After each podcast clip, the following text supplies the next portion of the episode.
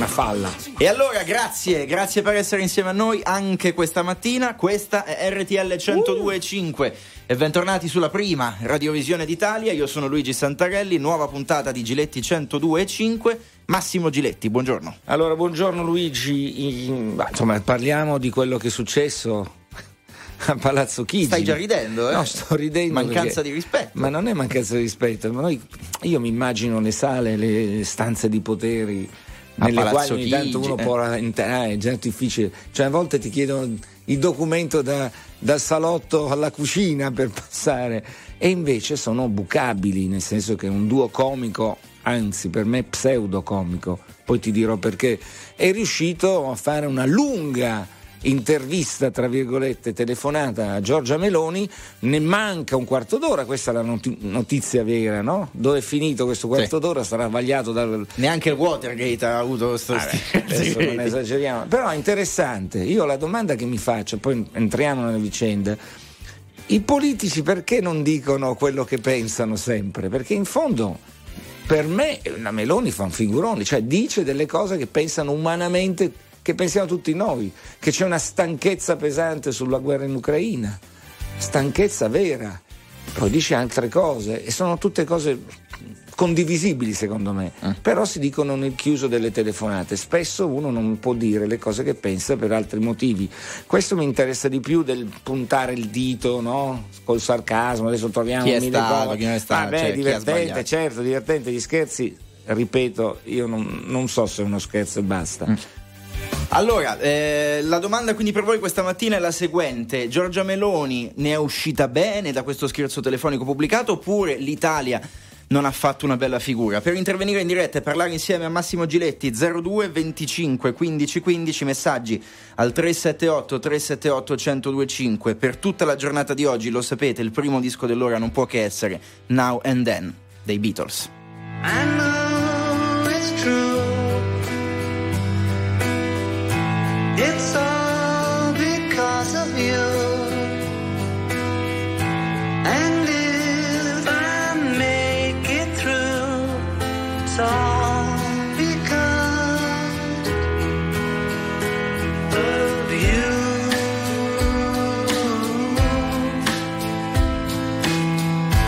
And now and then, if we start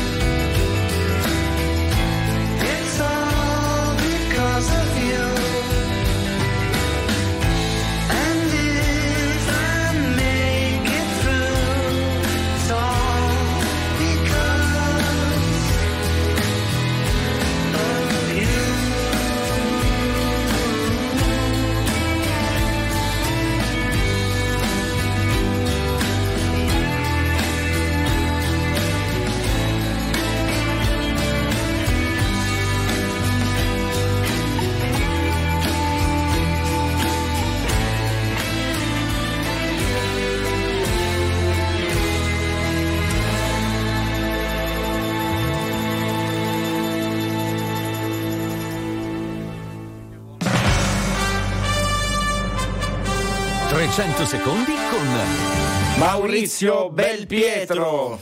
Buongiorno direttore.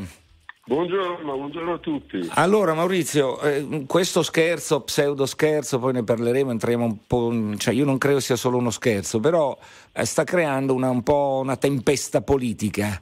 Cosa ne pensi? Ma innanzitutto tu sei proprio Giletti? Perché sai, qui bisogna accertarsi, cioè, delle telefonate, non si sa mai. No, penso quello che pensano un po' tutti. Potrebbe esserci anche il tentativo da parte del Cremlino di usare questi presunti comici per mettere in difficoltà le autorità occidentali. Cioè è evidente che Putin stia cercando qualsiasi cosa pur di riuscire a rovesciare il tavolo, e questo potrebbe essere una cosa. Detto questo, quando Giorgia Meloni ha parlato della guerra in Ucraina, mi sembra che abbia detto quello che pensiamo tutti, e cioè che siamo arrivati ad un punto fermo, non si va avanti, non si va indietro, la guerra è in una situazione di stallo, e quindi prima o poi bisognerà cercare di capire come uscire. Tant'è che il tuo quotidiano La Verità titolava l'altro giorno alla Meloni scappa la verità, adesso lo ricordo a memoria. Sì, esattamente questo. Scappa la verità, però pone la domanda un po' perché i politici poi alla fine non dicono in pubblico quello che pensano. Perché ci sono una serie di equilibri da rispettare. Allora, siccome in questo momento stiamo all'interno di un'alleanza che dice che bisogna andare avanti e continuare a dare le armi, anche il nostro Presidente del Consiglio si adegua, poi sotto tutti quanti pensano prima o poi bisognerà arrivare a un punto, a maggior ragione se la situazione politica americana dovesse cambiare con il sopravvento dei repubblicani, i quali non hanno nessuna intenzione di continuare a finanziare la guerra in Ucraina. Cambia la situazione, insomma, no? Ecco, detto, non si capisce, c'è la guerra in Israele in questo momento, ecco, se si aiuta anche Israele non ci sono soldi per tutti. Due domande e due risposte rapide. 40 giorni più o meno nei cassetti è rimasto a questa telefonata, è un fatto abbastanza curioso, perché poi è chiaro che in Russia se tu hai un'intervista tra virgolette così con il Presidente del Consiglio di un paese straniero farai delle grandi valutazioni. Non credo che siano rimaste le valutazioni di questo silenzio per 40 giorni nelle mani solo dei due presunti comici, no? Perché farlo uscire adesso? Perché tenerlo lì nel cassetto? Forse per mettere in difficoltà il governo italiano e allo stesso tempo mettere in difficoltà i paesi europei, cioè quelli che sostengono maggiormente lo sforzo militare di Kiev. Penso che probabilmente si sia cercato di trovare il periodo giusto per poter condizionare la politica. Poi alla fine non c'è tutto questo grande condizionamento, perché ho la sensazione che anche in altre cancellerie, in altri luoghi la pensino più o meno allo stesso modo.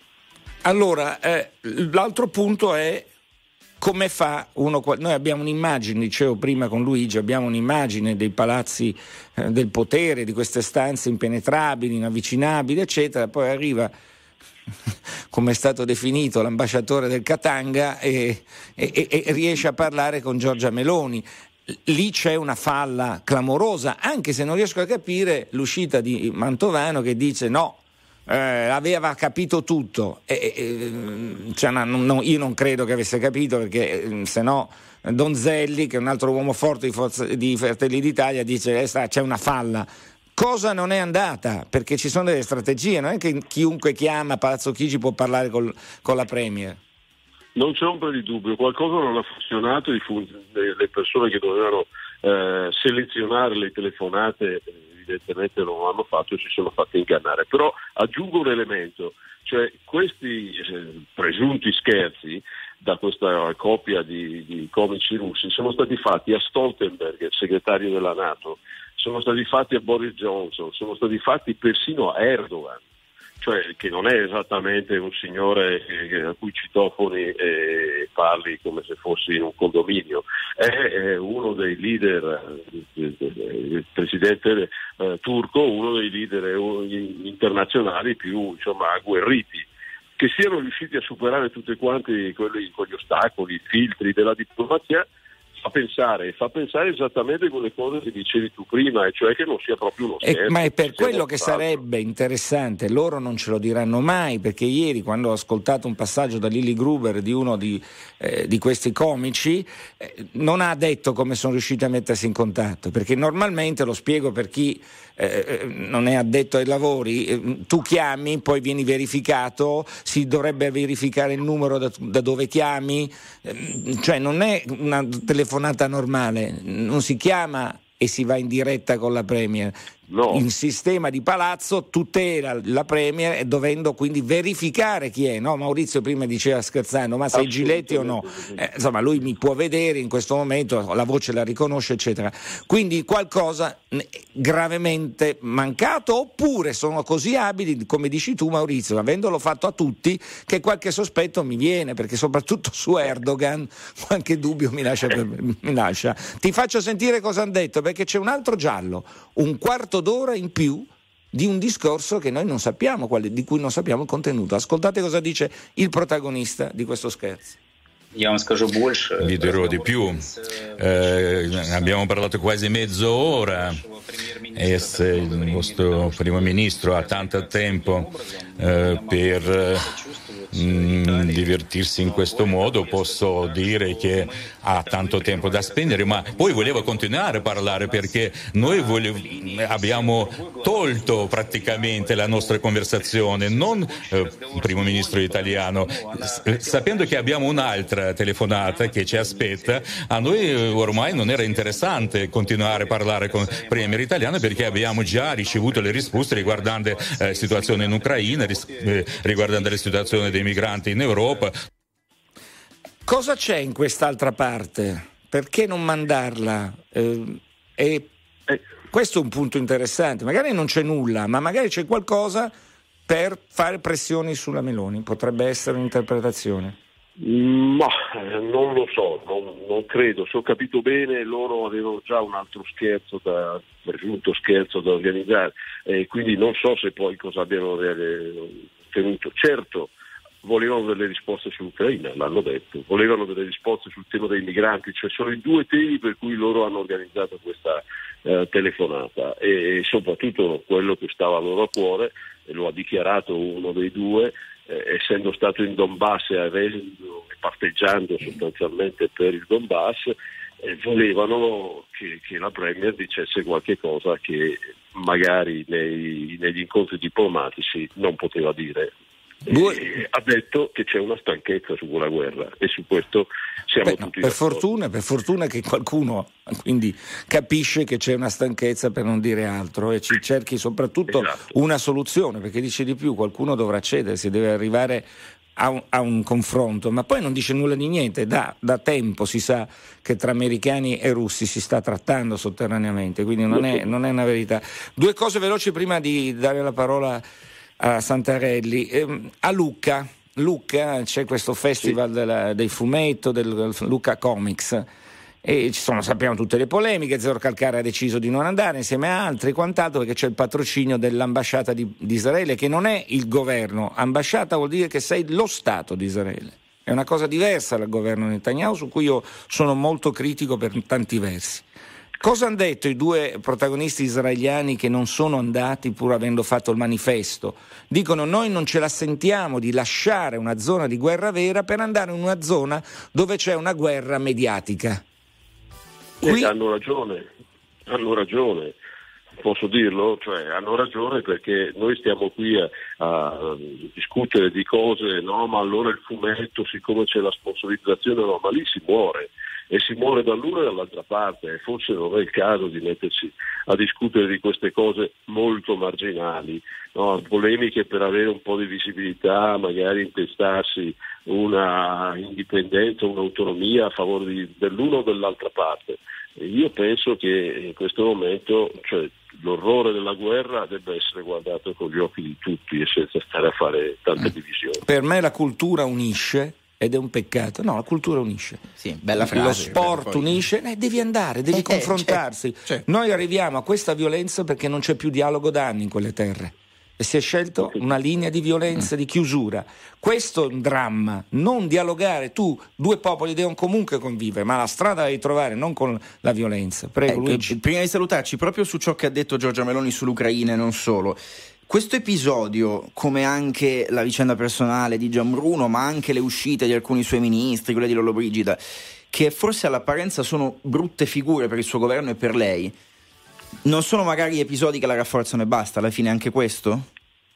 Ma io penso di sì, penso che la rafforzi. Cioè, aver detto, innanzitutto aver parlato del caso che l'ha riguardata personalmente l'ha rafforzata, perché la gente la vede come una persona vera, viva e così via, ma anche queste frasi dove alla fine dice vedo una stanchezza sul fronte della guerra e bisogna trovare una soluzione, io qualche idea ce l'ho, la rende una politica diversa rispetto agli altri che parlano appunto soltanto in maniera molto ufficiale, e quindi alla fine credo che persino questa vicenda faccia gioco alla sua immagine. Poi, per salutare il direttore della Verità, io dico anche che rispetto ai fuori onda di Giambruno ha fatto un capolavoro, figurone. Un figurone. Ciao Maurizio, grazie. A presto, ciao. Grazie, ciao. Davvero, grazie. Grazie al direttore della Verità. Allora, noi andiamo in pubblicità e poi ripartiamo dalle vostre telefonate a partire dalla domanda di questa mattina. Ma questo scherzo telefonico a Giorgia Meloni ci fa fare una brutta figura a livello internazionale oppure semplicemente fa guadagnare punti a Giorgia Meloni? Che ne esce, diciamo così, sincera. Vediamo cosa dicono. Messaggi, se volete, al 378 378 1025. Se volete venire in diretta e parlare insieme a Massimo Giletti, invece chiamate lo 02 25 15 15. Tra poco ci raggiunge anche il presidente della regione Toscana. Continuiamo a monitorare la situazione maltempo, quindi state con noi. RTL 102.5. 5.971.000 persone ascoltano ogni giorno RTL 102.5, la radio più ascoltata d'Italia. Grazie. RTL 102.5, Very Normal People. Sono le 8:30 del mattino, siete su RTL 102.5, Massimo Giletti, Luigi Santarelli e voi allo 02 25 15 15 sullo scherzo telefonico che ha coinvolto più che colpito la nostra Presidente del Consiglio. C'è Marco al telefono, buongiorno. Buongiorno a tutti. Prego. Ho ascoltato attentamente tutto quello che avete detto fino adesso. Condivido anch'io che probabilmente la Presidente del Consiglio ne esce rafforzata, però mi dà più da pensare quanto ne escono le minoranze che si sono attaccate a questa cosa per dar contro a un governo intero. Questa cosa mi dà molto più da pensare, perché ad esempio la Schlein sulla 7 ha detto una cosa del tipo che i veri comici sono al governo. Allora, un attimo, la fermo. Allora, siamo in un momento, tra poco ci saranno le elezioni, quindi ricordiamoci che qualsiasi cosa politicamente viene strumentalizzata. Qualcosa intorno alla Meloni è gravemente mancato, cioè... Chi sta intorno alla Meloni ha esposto la Presidente a una figuraccia mondiale terribile, perché se la Presidente avesse detto delle altre parole qui non saremmo a sorridere, a fare sarcasmo. O forse le ha dette in quei 15 minuti. Però lei detto una cosa molto corretta. Ha detto quello che tanti italiani pensano. Ma ho capito, ma tu non puoi esporre, cioè lo staff intorno a lei ha fallito. Non è accettabile che si possa parlare in questo modo fingendosi consoli, ambasciatori, come abbiamo, sorridendo del Katanga. È una storia tototruffa, lo vogliamo capire. Questo è grave, quello che c'è intorno a lei. Poi, come sempre, siccome lei è una star assoluta, cioè sa benissimo come gestire certe situazioni, ne è uscita apparentemente meglio forse, però... È un rischio enorme quello a cui l'hanno esposta, per cui chi ha sbagliato secondo me se ne deve andare. Grazie Marco, buona giornata. Buona giornata a voi. Andiamo da Salvatore, buongiorno e benvenuto. Ciao, buongiorno a tutti, buongiorno Massimo. Buongiorno.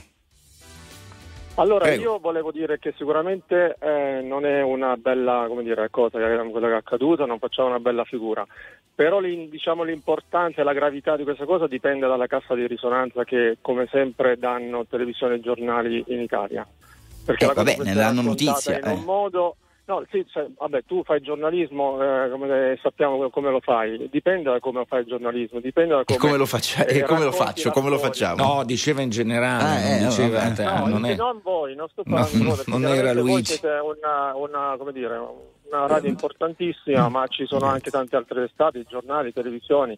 Quindi ecco, ma allora cosa non va, ecco, del racconto di questa storia che da un lato è comica, tra virgolette, ma dall'altro, come dico io, mette a rischio chi comanda il nostro paese. Ma il rischio secondo me c'era, rimane, rimarrà sempre, come del resto si racconta anche altri sono capitati nello stesso problema. Però il rischio più grande è la democrazia secondo me in Italia, perché purtroppo non siamo liberi. Da queste telefonate viene fuori quello che appunto ha detto la Premier, che vorremmo qualcosa ma non riusciamo a farla perché non guidiamo niente, né come Italia né come Europa. Poi ti aggiungo, Massimo, che perché dicevo che è importante come viene raccontata, ma tu immagini se Conte fosse caduta in una cosa simile, oppure i 5 Stelle, cosa avrebbero raccontato? Gente incompetente. Sono d'accordo con lei, sono d'accordo con lei, perché vede, l'onestà intellettuale dei giornalisti deve essere sempre aperta a queste cose. Se l'avesse fatto Conte... Dovremmo raccontare sicuramente quello che è accaduto, ma dobbiamo raccontare anche quello che succede in Italia a livello di informazione e chiaramente anche di sicurezza. La penso come lei, complimenti per l'analisi, buona giornata, ciao. Buona giornata. C'è Alessandra allo 02 25 15 15, benvenuta, buongiorno. Pronto? Prego, buongiorno. Eccoci Alessandra, venga, parli. Buongiorno signor Giletti. Buongiorno. Volevo dire la mia, sono ucraina e sono rimasta molto delusa da questa telefonata, comico più che tragico che comico, perché arriva da un paese che siamo tutti paesi terroristi, lei è stato il mio paese, giusto? Certo, più volte. I suoi racconti, i suoi video con bandiera ucraina. Certo, ce l'ho ancora con me. Sì, no, non ce l'ho con me. Arrivare a un punto che signora Meloni dice che c'è una stanchezza, io non riesco a capire. Allora aspetti un secondo. Non è una mancanza di rispetto nei confronti del popolo ucraino, è la sensazione che questa guerra che va avanti da troppo tempo sia da chiudere in qualche modo, e per chiuderla si può solo aprire una via diplomatica. Questa dice: siamo arrivati a morti, centinaia di migliaia di giovani ucraini morti, di giovani russi morti, si deve arrivare a porre un punto. Per noi siamo arrivati in questo punto, se queste armi che danno adesso, che danno l'anno scorso, la guerra finiva molto prima, con molto meno di sangue. Mio fratello è sul fronte da un anno e mezzo. Ma la guerra lei la vuole far finire come? Continuando nel massacro all'infinito? Oppure trovando una soluzione di dialogo? Allora cosa vogliamo fare? Allora ogni volta che... Glielo chiedo, cosa farebbe lei? Glielo chiedo, cosa farebbe lei? Qua ci servono più aiuti, non la stanchezza, buttare giù di morale il mio popolo e tutti quelli che sentono, perché stanchezza abbiamo più noi.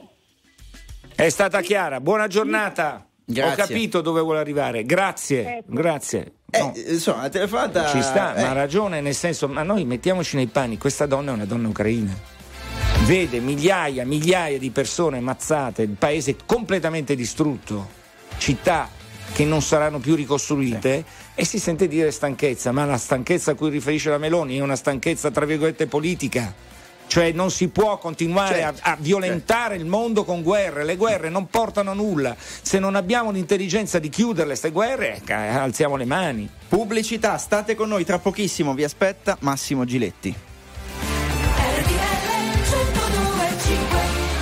5.971.000 persone ascoltano ogni giorno RTL 102.5, la radio più ascoltata d'Italia. Grazie. RTL 102.5, Very Normal People.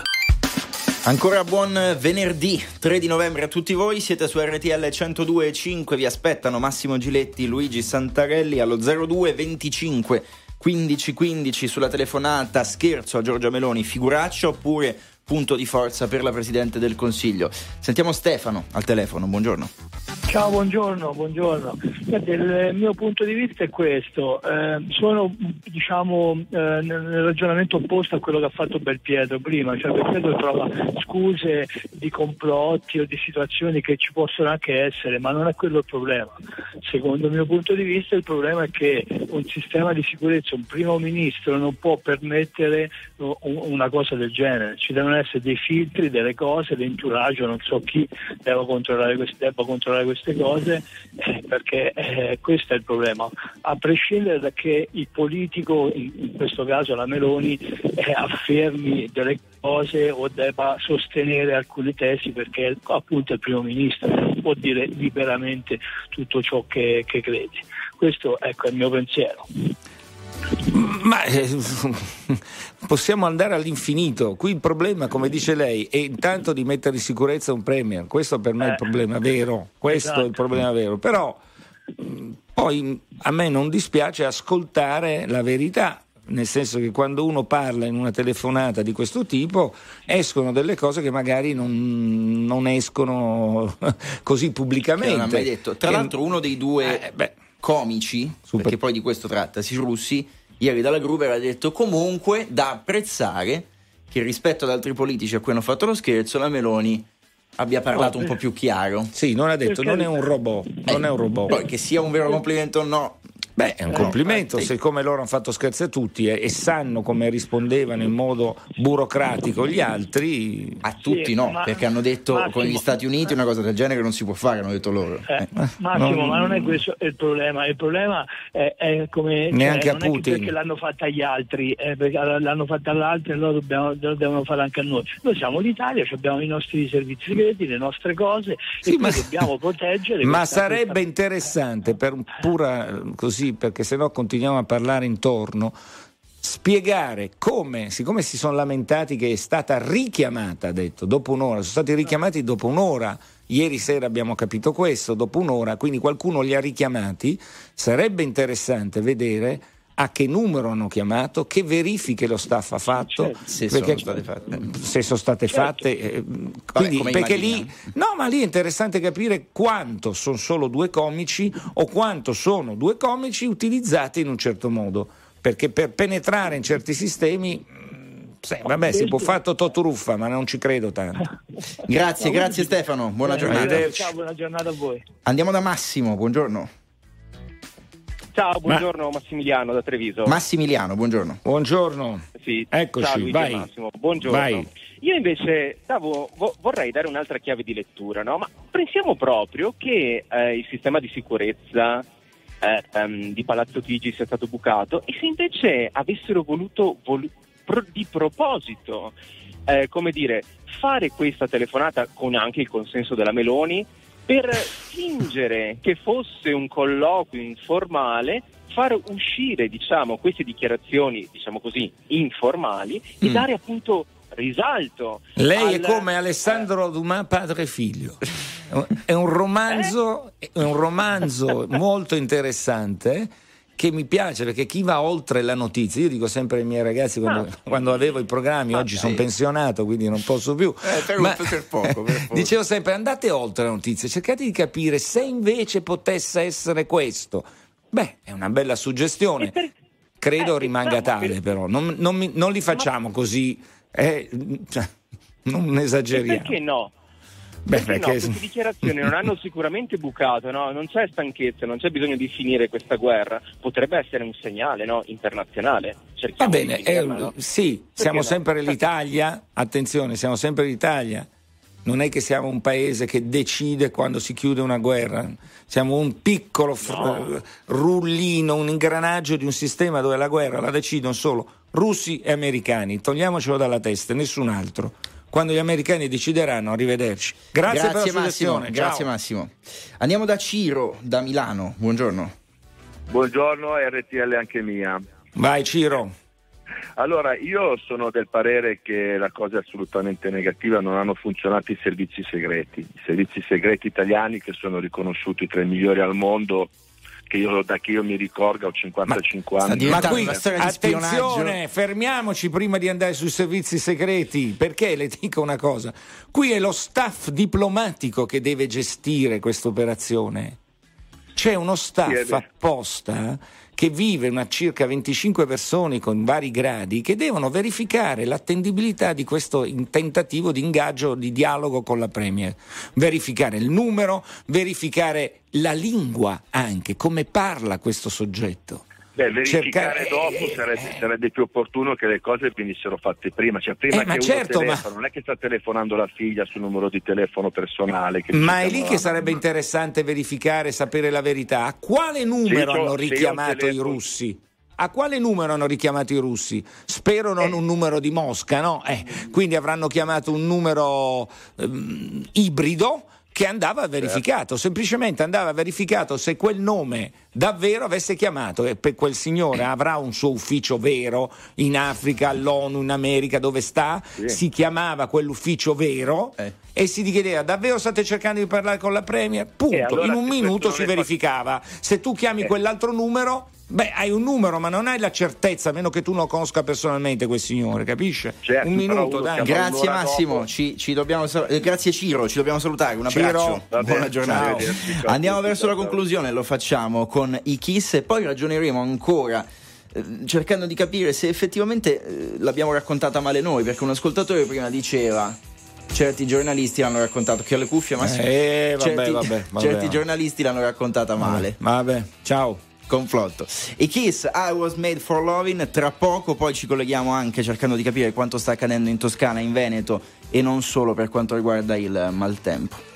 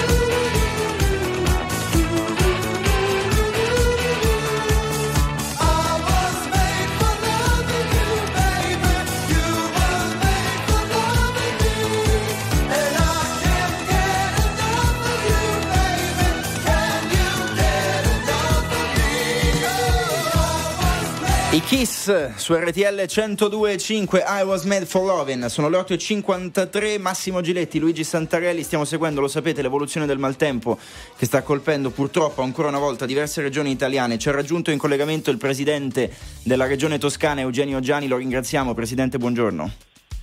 Sì, sono io che ringrazio voi per la sensibilità. Allora, presidente, ho visto treni cancellati. Ecco, cerchiamo in questi pochi secondi che abbiamo di dare delle informazioni anche a chi ci sta seguendo e soprattutto sta vivendo la tragicità di questi momenti in Toscana per gli spostamenti. Per gli spostamenti noi abbiamo ripristinato l'autostrada che stanotte necessariamente per precauzione ma anche per degli smontamenti era chiusa, la A11 da Firenze a Prato, Pistoia verso la costa, vi sono forti disagi sulle linee ferroviarie, conseguentemente vi è la problematicità che dovete identificare nel territorio di Prato, è proprio il Bisenzio e l'Ombrone che sono i fiumi che hanno destato maggiori punti di esondazione e conseguentemente si è concentrato proprio da lambire la provincia di Firenze con il comune di Campi Bisenzio a tutta la provincia di Prato e parte della provincia di Pistoia le maggiori esondazioni. Presidente, le posso chiedere una cosa però? Ecco, in questo momento c'è molta polemica sul Palazzo Chigi, no? Sul mettere in sicurezza i centralini, tutto quello che si discute. Perché in Italia, al di là della situazione drammatica adesso, momentanea, della Toscana, non si riesce a mettere in sicurezza un torrente, un fiume, e continuiamo sempre ad agire dopo le tragedie? Che cosa non va in questo sistema? I verdi che bloccano, come qualcuno dice, la burocrazia che non permette di fare. Lei è presidente, ci può dare una spiegazione? Perché non è possibile ogni volta fare dei bollettini di, tra virgolette, di guerra. Il disagio deriva da molto arretrato. Le faccio un esempio: ieri a Livorno sono cadute acque come mai da tantissimo tempo, però avevamo fatto dei lavori, addirittura avevamo riaperto perché erano tombati fiumi come il Rio Maggiore o il Rio Ardenza e non abbiamo avuto esondazione. Sull'Arno, che proprio in questo periodo vive i momenti sempre di maggiore preoccupazione, ricordate che l'alluvione fu del 4 novembre del 66, oggi siamo il 3 novembre, l'onda arriverà a mezzogiorno, ma onestamente non vi è quella problematicità che ci sarebbe potuta essere prima dei lavori. Quindi lei ci sta dicendo che noi sappiamo dove agire, ma non sempre si riesce a farlo per mille motivi. Ma io vi dico che in realtà i lavori si stanno facendo. Noi ieri abbiamo inaugurato un'area di 3 milioni e mezzo di vasca di laminazione ed esondazione. È che quando, come è avvenuto nella giornata di ieri in Toscana, si concentrano bombe d'acqua su tutto il territorio, magari raccolgono bene le acque e l'Arno i suoi principali affluenti, ma è la rete minore che poi genera, laddove vi è un fosso che per 10 mesi l'anno vedi in secca, che diventa un torrente che invade le case. Allora, ovvero, presidente, noi la ringraziamo per il suo intervento, anche per averci dato delle notizie, tra virgolette, di una sensazione di miglioramento della situazione. L'abbracciamo e un abbraccio a tutti i toscani. Grazie. Grazie a voi. Grazie. Buona giornata, presidente. In bocca al lupo. In bocca al lupo. Ti faccio questa domanda, ho fatto questa domanda, perché io sono sconcertato che Milano, che viene raccontata come la capitale, no, italiana del fare, eccetera, sicuramente in avanti rispetto a tutte le altre città, da anni appena piove, tanto, perché ormai non è una, cioè oggi dobbiamo metterci in testa che quando piovono, parliamo di bombe, è la normalità, drammaticamente normale. Non voglio sapere perché causa il sistema, l'anidride carbonio, non me ne frega niente. Oggi le bombe arrivano, quindi tu devi tenere la tua città in un certo modo. Bene, il Seveso ogni volta che arriva si allaga tutta la città, hanno tombato un fiume e sono anni che non riescono ad aprire le vasche per aprire, far uscire il Seveso di laminazione fuori Milano. E ancora l'altro giorno il sindaco si era innervosito con chi? Con la regione. Anni, in Italia non si riesce a fare nulla, da anni per fare una vasca, non per costruire, per fare una vasca, un buco. Cioè, dai, in emergenza si sa, si deve aspettare gennaio, ho sentito. Quindi dobbiamo sperare che a Milano da novembre a dicembre non piove. No, sai. Torneremo comunque sulla vicenda e nel corso delle prossime ore con anche la nostra redazione continuiamo a monitorare quanto sta accadendo. Giletti 102.5 torna venerdì prossimo. Massimo Giletti, grazie e buona settimana. Grazie Luigi, a voi, ciao. E buona giornata su RTL 102.5.